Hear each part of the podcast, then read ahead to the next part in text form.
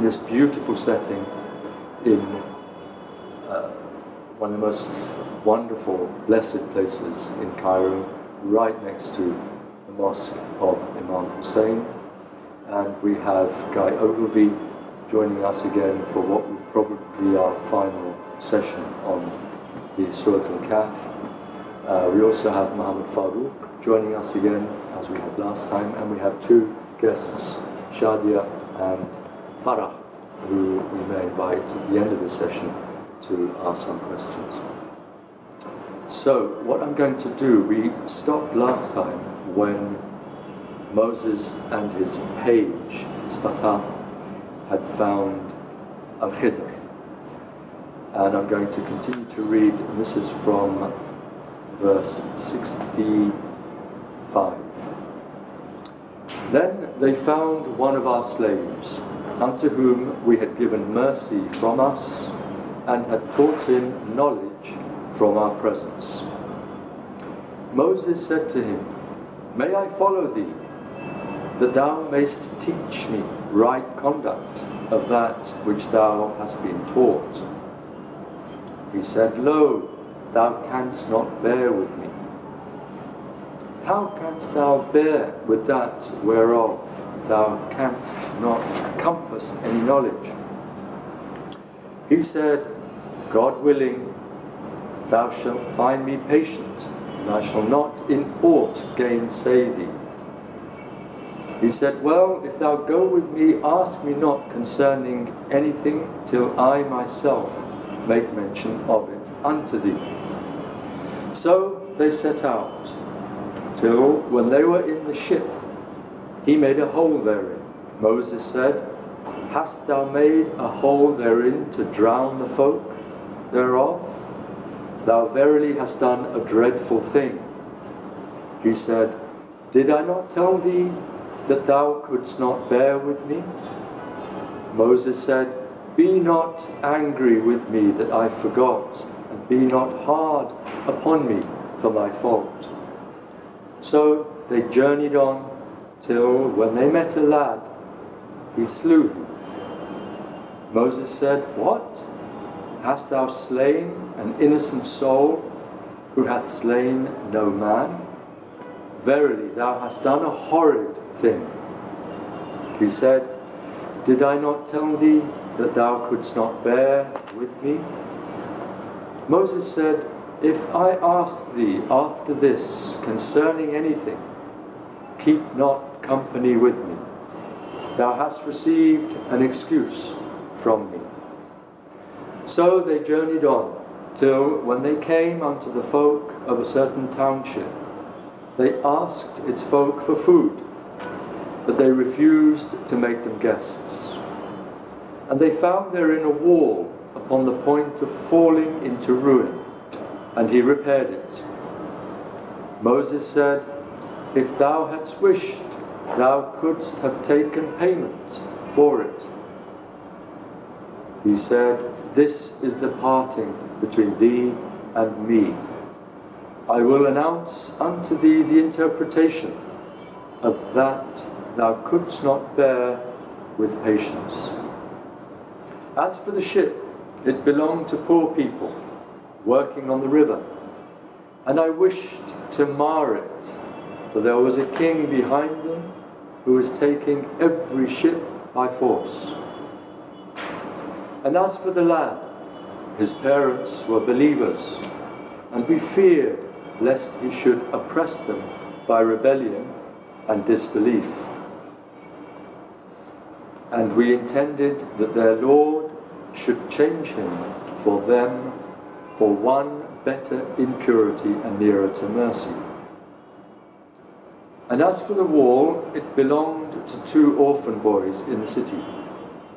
And there was beneath it a treasure belonging to them.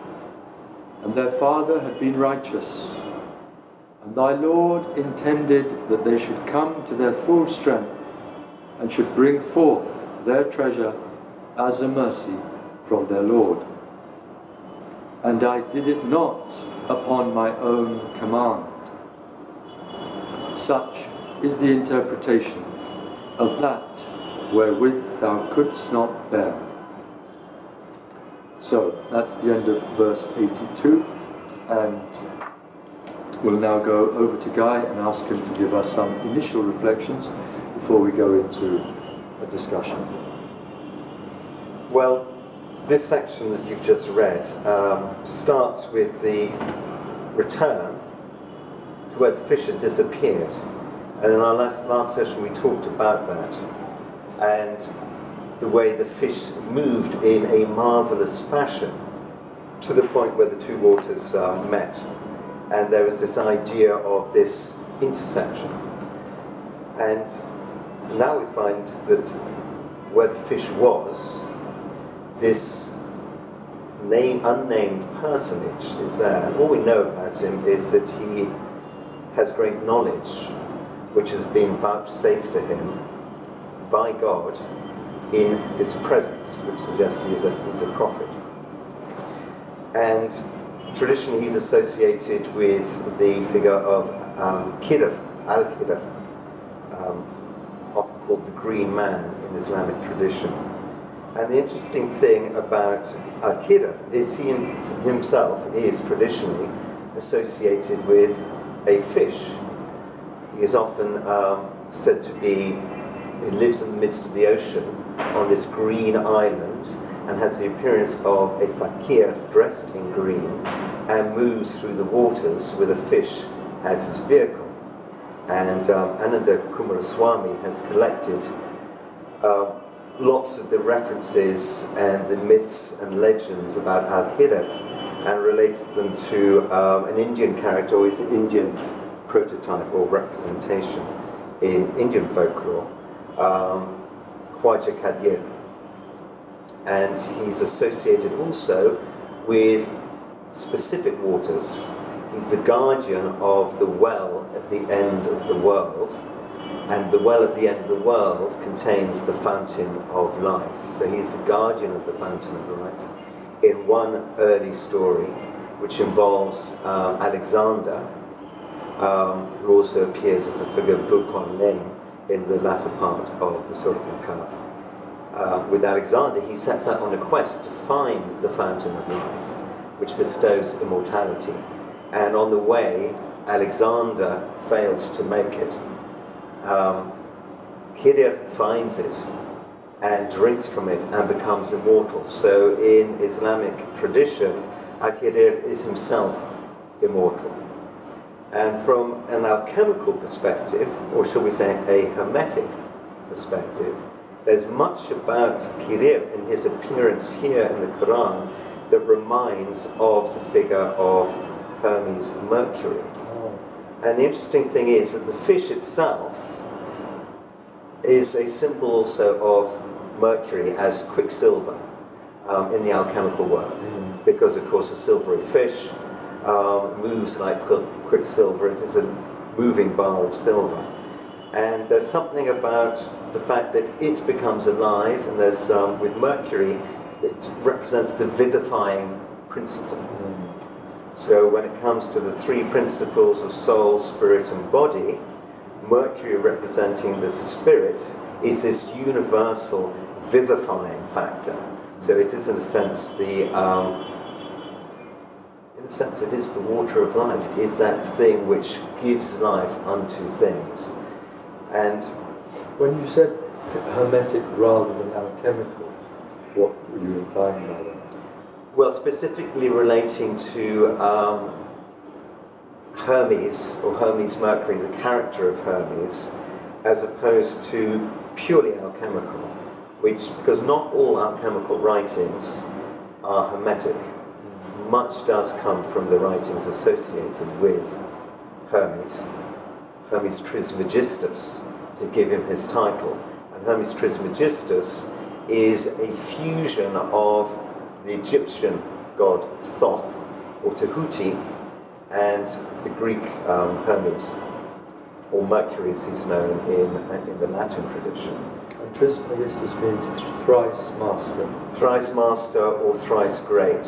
And there are many different ways of exploring what the context of that exactly is. Mm. Um, I read a whole book about what particular aspects he is thrice great of.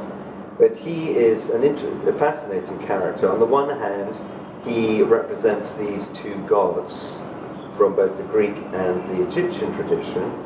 On the other hand, he is at that interface between myth, legend, and history. We can't pin down a historical living character, but in former times, he was supposed to have lived three times at least. So, in a sense, he's like a Merlin character. Maybe not just one particular personage, but one of a lineage, as it were, of these sages associated with a specific wisdom tradition. And he was considered in the Renaissance to, um, when his works were first discovered and translated into the Latin um, for the first time in the late 15th century, he was believed to be an ancient sage who may have come before Moses. So it's interesting that he crops up in the Quran and he is already appears to be an older man than Moses, and in a sense he's senior to Moses because he's got more knowledge than Moses has. In the sort of prophetic hierarchy, we cannot say because um, we don't know exactly who he is. Um, he's associated with this character Ahira, but the Quran doesn't actually state that. But in a sense, he's also rather like Idris, mm. Who is um, Enoch in the Islamic tradition, and Enoch is associated with Hermes Trismegistus. And Enoch is said to have been one of the incarnations of Hermes. And Enoch, in the biblical tradition, was one of the very few human beings who didn't die and was assumed up into heaven, uh, where he becomes um, an archangel. He becomes Metatron, mm. One of the highest angels in the heavens. So it's quite mysterious, this personage who appears, and he appears where the fish has gone in. It's almost as if the fish has come to life and it's gone in and either exchanged itself for the figure of Khidr, mm. or is Khidr transformed or transmuted into apparent human form. Mm. And of course, here he is, and he doesn't seem to have any plan to meet Moses or any plan to show him anything. Because uh, when Moses says, Oh, can I follow you? You are clearly a man of great knowledge. He says, Forget it. If you stick with me, you're going to, you're going to try my patience because you're going to argue with what I'm doing, and I just haven't got time to explain to you. You're just not going to have the understanding to be able to follow me. Of course, Moses insists that he will be able to. But then these apparently appalling acts are performed by this character. And Moses is sh- so shocked that on each occasion he goes, Whoa, what on earth are you doing? How can that be right? You've sunk this ship or you've damaged it to the point where it's likely to sink. And then he kills this boy, having promised that he will no, not, he won't complain anymore or interrupt Khidr. Um, so, no, no, I'm sorry, please, please, please. I will withhold all judgment. And then Khidr does something even worse. He murders an apparently innocent boy, and Moses cannot contain himself what he done. Um, and then there are these um, other things, which then Khidr explains at the end. But what we're meant to understand from this is that human knowledge, mortal human knowledge, is inevitably limited. We are unable to see the whole story we're unable to see the context in which things happen. And so many people, particularly in this modern age, have a real problem with the idea of an all knowing God. Because they say, how can all these terrible ha- things happen if we have an all powerful, all knowing God? And that defeats a lot of people, even some of the most wise and informed people um, who know so much about religion still find, well, I'm sorry, I can't believe in God if God allows evil to happen. So this is a very um, important question, understanding the nature of evil or the nature of apparently evil and the necessity of evil, how it is actually inevitable that evil appears down here. And from an alchemical perspective, the idea is that everything down here is in a sense fallen not necessarily in a moral sense, but there has been a rending of unity in order to give life the opportunity to happen. So where there was no thing, there becomes one thing. Where there is one thing, that one thing sacrifices itself. We've talked about the the the figure one, the one, um, becoming, or the I, becoming the little eye with the decapitated head, and that represents the sacrifice of the one thing of life itself. Um, the possibility for life, and of course that representing the yod, the masculine um, procreating symbol. And so once you have this division from unity, you have separation, you have black and white, you have polar opposites, and love is in a sense down here defined as the opposite of hate, and life is the opposite of death. So, what we understand as evil is merely um, the opposite of what we understand to be good and true. So, in a sense, you can also see the, the way things unfold, or apparently unfold, might seem to be appalling, as in Moses' um, encounter with Khidr, or some of the acts that he performs. But if you understand that everything that happens to every single person is part of a, an unfolding of a pattern which is of enormous complexity.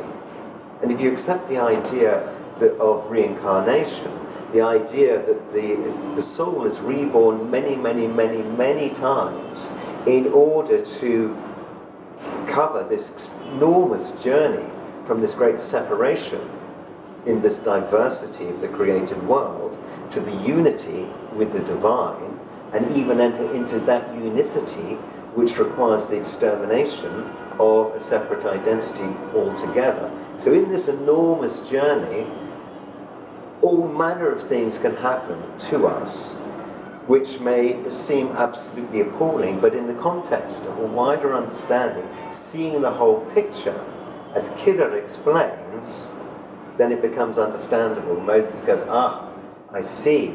So you damaged the ship in that way because there's this king, this pirate king, who's seizing all these ships.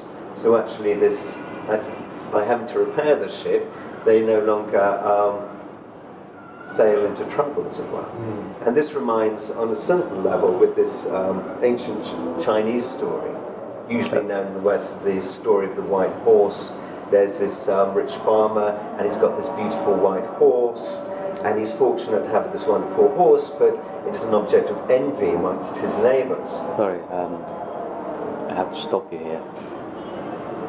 Yes, the Al-Khidr story reminds me also of that ancient Chinese story that I know in a, in a Western version uh, as the white stallion, which a farmer has, and it's the envy of his neighbours. One day the white stallion disappears, and his neighbours say, Oh, that's such bad luck. And he goes, Well, good luck, bad luck, you can tell. And a few days later, the white stallion returns with a bunch of mares, mm. and the neighbours go, Wow, that's so lucky, what good fortune. He goes, Well, good luck, bad luck, who can tell. And then his son is trying to break one of the mares, who throws him and he breaks his leg, and the neighbors all go, oh, that's so unlucky. He goes, lucky, unlucky, who can tell? War breaks out, the emperor's troops come round to conscript all the young men, and of course his son is spared because he's got his broken leg. So you get these endless, mm. what appears to be unfortunate or a misfortune turns out to be good fortune. So again, there's that sense we can never really tell how things are ultimately going to unfold. And of course, also in the alchemical work, all kinds of appalling things happen in a sense in terms of breaking down the matter that you're working with. And in alchemical symbolism and iconography, we have the nigredo, for example, the blackening, which is represented by death, and you have putrefaction, putrefactio, you have dissolutio, the dissolution, fermentation, all these things that the matter is put through before resurrection and everything leading towards the great mending, the great putting together, the great union of the chemical wedding and the achieving of the philosopher's stone itself, which transmutes um, the fallen matter into perfect gold. Well, symbolized by perfect gold. But the bottom line, I think, with, with all this is that every single little snapshot in life we tend to judge as either good, bad, or indifferent, or whatever.